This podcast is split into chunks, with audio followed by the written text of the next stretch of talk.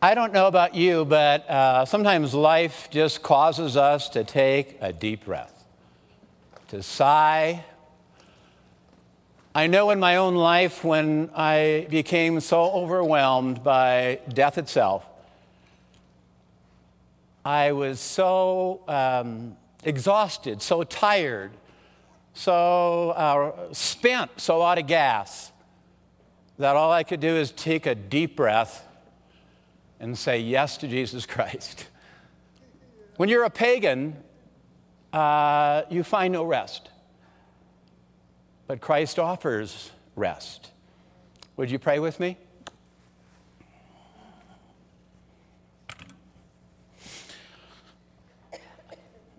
Lord, we ask that this morning you would instruct and teach us in the way we should go. We ask that you would counsel us with your eye upon us. Open the eyes of our hearts to the hope of your calling, to the riches of your inheritance, to the power of your might. May we see that you have called us first to rest, then work. It works a lot better that way. We've been trained so differently that it's going to take something for each of us to turn that around. But hopefully, this morning will be a beginning in that direction. We pray this in Jesus' name. Amen. Well, we live in a pretty chaotic world. We live in a world that is filled with unrest. Is there a place that rest could be found beside a pillow? the rest that I want to talk to you about this morning is a biblical rest and the only place that I believe with all of my heart that you will find it is in the voice of the one who penned these words. Come to me, Matthew 11, 28. I'm going to sing this song to you, and uh, you can hum along uh, or sing it with me, or um, just kind of tuck it away because at the end of the message, we will sing this together. The uh, tune was put together by John Michael Talbot. This is where I go when I need rest. Come to me, all ye that labor and are heavy laden, and I'll give you rest. Take my yoke and learn of me. My yoke is easy and my burden is light. I'm meek and humble in heart. Indeed, your spirit is willing, but your flesh is so weak. That's why I say, Come to me all ye that labor and are heavy laden, and I'll give you rest. Take my yoke and learn of me. The Spirit and the bride, they say, Come. Let him who hears say the same. Let him drink of the well of life, of life without charge. Come to me, all ye that labor and are heavy laden, and I'll give you rest. Take my yoke and learn of me.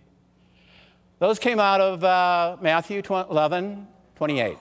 But I want to tell you the rest of the story. The rest of the story out of Matthew 11, 28 is the story of John the Baptist. John the Baptist, in the first part of the chapter, says something like, Are you the one to come? In fact, he's in prison, and one of the disciples is kind of a roadrunner. Are you the one to come? He's asking the disciple to ask Jesus, or is there someone after you? That sounds like a bizarre question because John the Baptist was the one that called Jesus the Lamb of God. John the Baptist is the one that said, My life must decrease so that yours would increase. Downward mobility for John the Baptist. And here at the end of his life, he's about to have his head cut off for entertainment. Every Christian needs to ask this question Are you the one, Lord, or is there one to come? Have I been a fool, says John the Baptist? Have I been a fool to take all of my time, all of my treasure, all of my talent, and give it to you, and you're not the one? So Jesus follows up and he says, Well, the blind see, the lame walk, uh, the poor, they hear the gospel. Lives are being changed and transformed. So Matthew 11, 28 unfolds then. Matthew 11 unfolds, and uh, Jesus is honoring John the Baptist. And in contrast, he takes what's called a wicked and a perverted generation that hears all this but does not respond, but John did. And the reason he's not name calling, oh, you wicked, perverse people, you're all going to hell, he isn't saying that because God doesn't send anybody to hell, but he's simply saying, I wish that you would have the rest that John has. And that's where he says, Come to me, all ye that labor and are heavy laden, I'll give you rest. Take my yoke, my burden upon you, and learn from me. I'm gentle and meek and humble in heart, and you will find rest for your soul. Did you know that's what you're looking for? You and I live in a chaotic world, totally chaotic. Is there rest? Can rest be found? Where do you find rest? Ever heard the statement, life is a marathon, not a sprint? Isn't that comforting? Have you ever run a marathon? Anybody? Marathon? Wow. Anybody run the Bolder Boulder? Any Bolder Boulder people out there? Okay. The very first time I ran the Bolder Boulder, I ran it with Lucille Zimmerman. I don't see her today. I'm going to speak to her.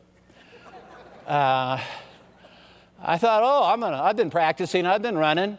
I'm going to run and I'm going to beat everybody. I'm going to win. I'll have my picture in the paper. And so the gun goes off, boom, I go bolting out. I did the first two miles at a rate of eight minute mile. That's pretty doggone good for a guy with white hair. And then I realized there were 4.2 miles left. so actually, Lucille carried me the last 4.2 miles. you know, life is like a marathon, though, because sometimes our marriages feel that way, don't they? Sometimes our jobs. I understand that 67% of the people today that are employed hate their jobs and they just want to give up and they want to quit. They're just cranking it out so that they can get that retirement check and Social Security that won't exist in another 10 years. um,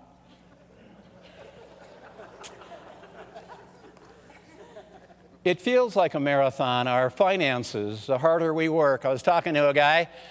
He said, I, am working so hard. He installed a broken window for us, and the behinder I get. It, it, life is cruel. Life, life is so beats us up to the point where we don't even want to go on. We just throw our hands in the air. Sometimes, as a really conscientious Christian, we have a sin that's habitual. It keeps coming back at us. We keep doing it. And finally, we say, I just give up. I'll never, ever conquer this. Yes, you won't in your own strength. Or the other uh, mentality is that we burn out. Those that are German, how many are German here today? Uh, we have learned German work ethic, and maybe you did too. I was raised by a mother and father that were born and raised in Germany, and in the morning, my mother would scream in my ear at the six years old. She would say, Aufstehen, which means, get up. Six. Yeah, you got stuff to do. And so we work and we work and we work and we work. And so when things go a little south and things, uh, it's like juggling all the, you know, the, the Ed Sullivan show, you're juggling the little plates, you're trying to bounce all the balls, you just work harder. It's like taking a marathon after 13.1 miles, you say, I'm going to sprint the last 13.1. That's what we do spiritually. It'll kill you. You'll either get beat up or you'll burn out. Believe me, I've had both happen to me. Is there a way through all this? I believe there is. The text for this morning is Genesis chapter 2, verses 1 through 3. Listen carefully because this is pretty interesting. It's very counterculture. Read with me if you would, please. Maybe even stand. Stand and read this. This is pretty good stuff, and I don't want you to miss any of it. It's just a short bit of scripture, but are you ready? I really want to hear you. Thus the heavens and the earth were completed in all their vast array. By the seventh day, God had finished the work he had been doing, so that on the seventh day he rested from all of his work. Then God blessed the seventh day and made it holy because on it he rested from all the work creating that he had done. And uh, please have a seat. I couldn't read the last words. He did it better than I did. So, what is this word called rest? What am I talking about? Is it uh, you know, taking Sominex? Um, the word rest, biblically, in the Hebrew, is all about living in the finished work of God. There's a radical thought. Living my day, every day, every moment of every day in the work that God has already done. Now, let me paint the uh, context for this. It's quite amazing. Uh, the Hebrew, it, it, gives great insight into this. So I'm going to go through all six days in about five minutes. in the beginning, Barashit bara Elohim. In the beginning, God created the heavens and the earth. That is to say, in contrast to all the gods that ever existed, in the Old Testament, it was the Sumerian gods. They were no different than the Greek Roman gods, no different than the gods of our culture today. All of them are impotent. All of them rotate around fear. Uh, they rotate around, they're, they're, they are finite gods. They have epic battles. They're constantly fighting and battling, trying to get control. Isn't that the way your culture tells you to live? And out of that comes great anger. And out of that comes great despair. And finally, we find ourselves in a perpetual rat race. That's life. Sumerian gods, Greek Roman gods, our culture gods today. If that's what you want, God says, you'd be foolish to settle for that. Interject the God of the scripture, Barashit bara Elohim. That is to say, this God existed. He created the beginning, and He exists before the beginning. When your children ask you, Who created God? Nobody, or He wouldn't be God. In the beginning, God created the heavens and the earth, and He is out time, outside of time and space. This God then created the heavens and the earth, and there was darkness and was formless, right? We know the story. And the Spirit of God hovered over it all. And God spoke. This is Hebrew poetry, by the way. God spoke. Let there be light. If we could turn this place totally black, you'd be lost. And that's the way it was darkness. And in that, God speaks. Now, watch the Hebrew poetry. It's in colas, not Coca Cola, but colas.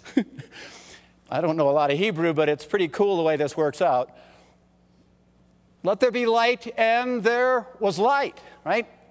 God speaks, creation responds. It's a dance. It's a love dance. It's a love, it's a love relationship between God and his creation. God affirms, and uh, uh, uh, creation is harmonious with it, evening and morning. First day, let there be light, and he separates the light from the darkness. Second day, he says, let the waters be separate from the waters. So the waters are the sky, and the other waters are the sea. Same poetic unfolding.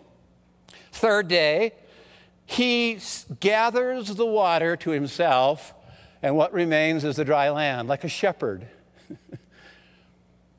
Third day. But the Hebrew and the Kolas leave it kind of hanging. It's sort of a, it's setting a stage for something dramatic about to happen. Fourth day, there is the greater light and the lesser light. That would be the moon and the sun. The fourth day and the first day go together. The fifth day, we have the same Hebrew unfolding, and uh, the fifth day, Uh, we have the fish because they go with the sea. And we have the birds, which go with the sky. And the sixth day, what we have is something amazing, and the culmination of the sixth day is man.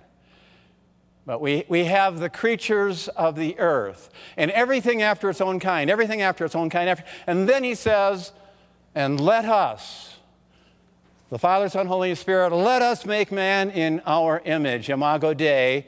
In the image of God, he created them male and female. Two different words. The word for male is like soccer, only it's soccer. and it basically is all about man and the way he's created by God to have an adventure.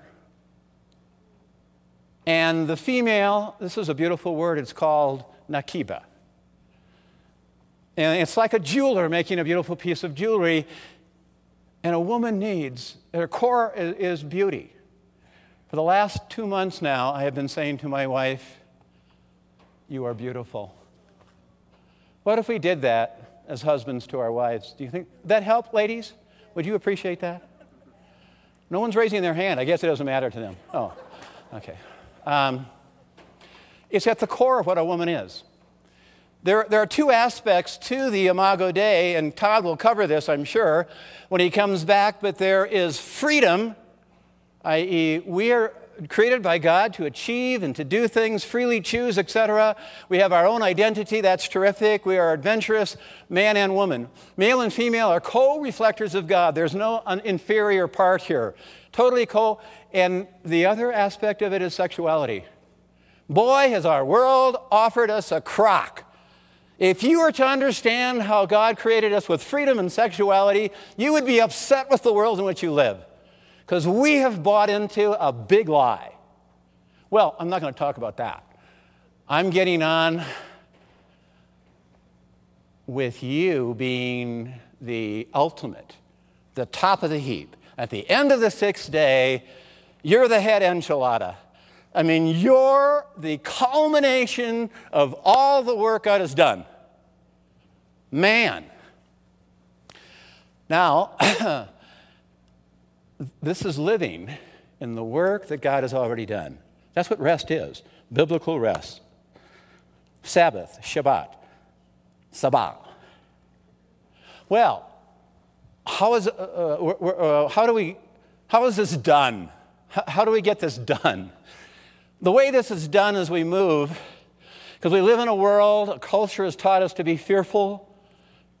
This is the process through trial and error of moving from a world in which we live as believer or non believer in a world filled with fear, chaos, restlessness. Our, our, whole culture thrives on restlessness. God says, I offer you rest. Learn from me. So it's a process of moving from fear to love. Let's say uh, you uh, ran out of gas in the middle of the desert of Arizona. It was 120 degrees and it's 40 miles to the nearest gas station. And lo and behold, your very best friend comes along. I mean, your best friend stops and says, Need a lift? Well, what would you do? What would you do? Say, No, I think I'll walk. Nice day. Would you do that? I mean, that's what most of us are doing with God. God is that best friend. He comes along and he says, You are out of gas. You're spinning your wheels and you haven't got anything left, and don't even put on the facade or the veneer. Just be honest with me, please, says God. Need a lift?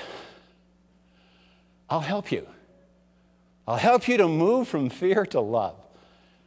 Maybe, uh, maybe alcohol is your thing. You're just going to find comfort in the booze or in pornography or a million things, and all they do is eat you up and spit you out the other end, and you're wondering why you're miserable. Well, life isn't found there. That's why. It's a pretty simple answer. Let me focus you now on the character of God. That is to say, really, how is this done? Yeah, move from fear to love, that sounds pretty good. But here's my little acrostic, me and acrostics.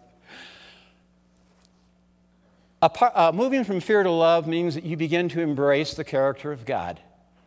Whereas the gods of this world are limited and they're finite, the God of the Bible that I just spoke about, the Barashit Bara, bara Elohim, is limitless. No time, no space limits him. Who created God? He existed before creation. He created everything. He breathed into creation all that He is. If that's not enough, I guess do your own thing. The O on the acrostic, and we, we, we, we begin to embrace this. We begin to learn this. We begin through trial and error to discover this. God is overall. Overall. God is weaving a tapestry from His perspective in the heavenlies that is so beautiful. All we see are the loose ends. That's it. But we see something, excuse me for spitting. 1 Corinthians says we see in a mirror dimly. I disagree with people that say that we cannot have any absolutes. Some would say, oh, it's kind of a blind leap. Or some would say, we're not quite sure how we get there. I mean, faith. I'm saying we don't know a lot, but we can know the absolute love of God. He's made that clear through the person of Christ. Christ's work on the cross is finished. Tetelestai, it's done. Got a better idea? That's as good as God will demonstrate love. So God is overall. You bring your marriage, you bring your job, you bring your hassles, you bring your homework from school, you bring that nasty teacher, you bring those nasty kids at school. Guess what? God's at work. And all he asks us to do is rest in him because V, he is vulnerable. The word Elohim, the, the word is, is uh, chet. I'm glad you're uh, okay in the front row. it, it is God breathing. How did God create? He breathed. He breathed into everything. That's how he does it. And he breathed into you the breath of life. That's who he is. And he is vulnerable, which means that he is uh, eager to help. He's not remote, he's not aloof, he's not distant. You don't have to appease him, you don't have to throw him a couple of crumbs. he loves you, period. End of story. God is eager to help. Do you really believe that? Because if you don't believe that, then you're on your own, really. If he can part the waters for Moses, and he did, if he can uh, express himself through a burning bush, we see all these rich stories. That with Gideon, Elijah, ah, if he can raise Christ from the dead, then so much more is he eager to help you. That's the whole message of the gospel. It's so simple, childlike, well, there it is. That's how we move from fear to love. And so I'm going to give you a practical application of it all uh, here. How does this work out in real life? this is pretty counterculture. By the way, I haven't learned this yet. So I know this is true, and I know I need this. But I, I really don't you know, have this down pat. I'm a rookie at this myself. But I'm telling you, this is true. And I'm going to start doing this. Rest first, then work. Man's first day, the sixth day is man's, uh, the sixth day man was created, and his first day is the seventh day, which is rest. Evening and morning, that's repeated through the entire six days of creation. You go to Israel, and the day starts when? Huh? When? At night. The beginning of the day is at night. So man is supposed to rest in the finished work of God. What do you, what do, you do at the first thing of the day? sleep, rest. Now, I'll tell you what most uh, of us do. Here's, here's the typical American or a high school kid, college kid uh, venue. You get up in the morning, drink coffee, right? I bought some coffee from Women at Risk. It's actually a very potent coffee. It is weasel poop. It is. $38 for uh, a weasel poop. But does it have the caffeine? Whoa! Yeah. So if you want to come on over, I'll treat you. Maybe the coffee bar will have it next week. Just ask for weasel poop. And it's expensive, though. It's going to be more than a buck. So you start with coffee, and then after the coffee, uh, you run out the door because you don't, uh, didn't have time for breakfast, right?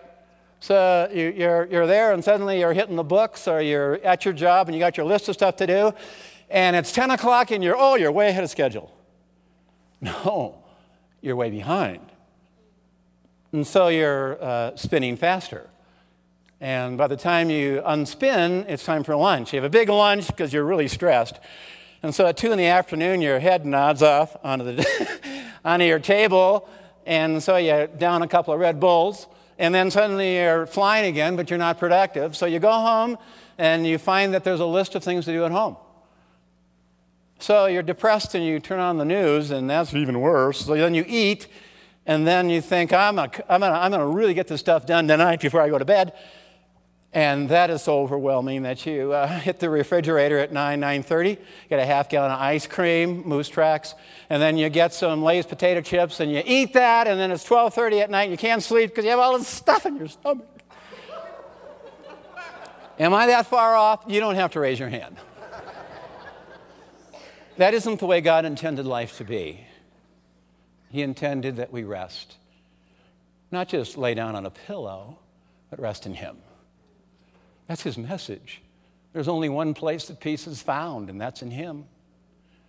So here's a, a little practical working of it. Pray. Pray at night first. Lord, these are all my anxieties. These are the things I'm stressing about. These are the things that are tearing me apart my family, my job, my finances, my child that's in Afghanistan. All these things are so horrific. They're just you down. But I'm saying, Lord, you told me not to worry. And so I take them, and you are saying that to rest means that I let go and I give these to you. They may create fear within me so much so that I can't even sleep, and now I have insomnia. You don't want that. You want me to rest physically, emotionally, and spiritually. So I am trusting in the character of God, and I give them to you. I'm turning them over to you.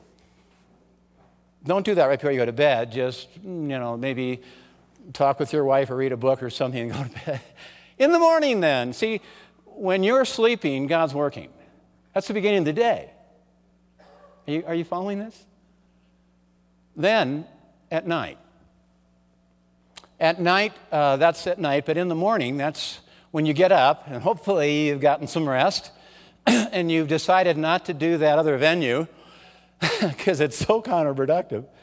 By the way, I'm a night snacker, and I'm getting over it. Uh, I, am going to start an organization called Night Snackers Anonymous, and if you'd like to join, uh, we will call each other at night and we'll pray for one another. Because when I told you the story, that's what I do often. But I haven't been doing that as much because I'm learning how to rest.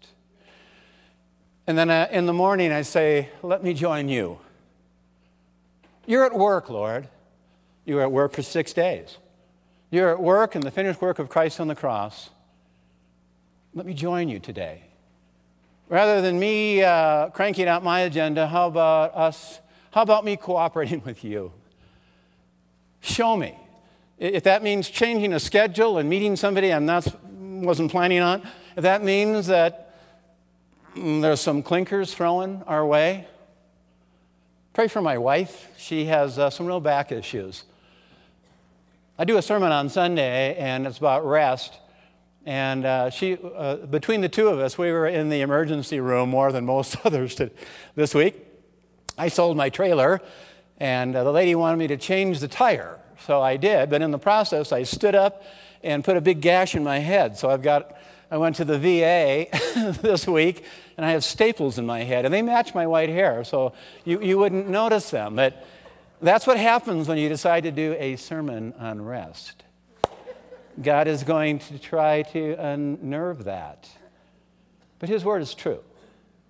I would like for you then, I mean, this is radical, so it's not going to happen overnight. It's going to be a retraining, but this is what God wants for you.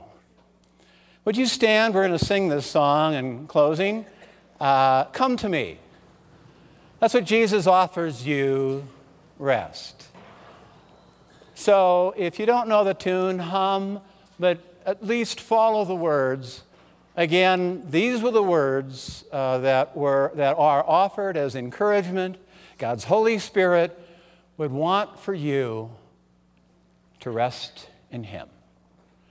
Come to me, all ye that labor and are heavy laden, and I'll give you rest. Take my yoke and learn of me. My yoke is easy and my burden is light. I'm meek and humble in heart. Indeed, your spirit is willing, but your flesh is so weak. That's why I say, Come to me, all ye that labor and are heavy laden, and I'll give you rest. Take my yoke and learn of me. The Spirit and the bride, they say, Come. Let him who hears say the same. Let him drink of the well of life, of life without charge. Come to me, all ye that labor and are heavy laden, and I'll give you rest. Take my yoke and learn of me. Lord, I don't know how you could make it more simple. We are so complicated, we are so stressed, we are always so busy, we never have time to stop and listen. We ask that that would change in each of our hearts this morning, that we would rest first. Show us how to do that, please. Only you can. Just let us rest in you. We so deeply need that. So many people here this morning are so tired. They're just so stressed, so worn out, so beat up, so burned out. Lord, uh, you don't want them that way. That, you didn't design them to be that way. You designed them to rest in you. So let it be that way. That's our decision. If you are here this morning and you've never invited Christ into your life, and you would want his rest. He's eager to come in. He's a gentleman. He will not barge his way in. He simply says, If you come to me, uh, we'll be a team. If you've never invited Christ into your life, would you, in the quiet of your heart? I'm not asking you to raise a hand or do anything other than in the quiet of your heart, silently say these words in your heart to God Lord Jesus, I need you. I ask you to come into my heart and my life. I ask you to forgive me. I ask you to fill me. I ask you, Lord, to give me your rest. That's experiential and it's supernatural, but it's direct from you. And I thank you that that's what you are eager to do. Lord, let me rest in your character and your goodness and your mercy. And now may the grace of our Lord and Savior Jesus Christ and the power of the Holy Spirit and the goodness and mercy of God be with you. May the Lord bless you and keep you. May the Lord let his face shine upon you, be gracious unto you. May the Lord lift up his countenance upon you, a sweet smile, and send you in his peace, now and forevermore. Amen. Thank you so much for coming. Come back next week and bring a friend.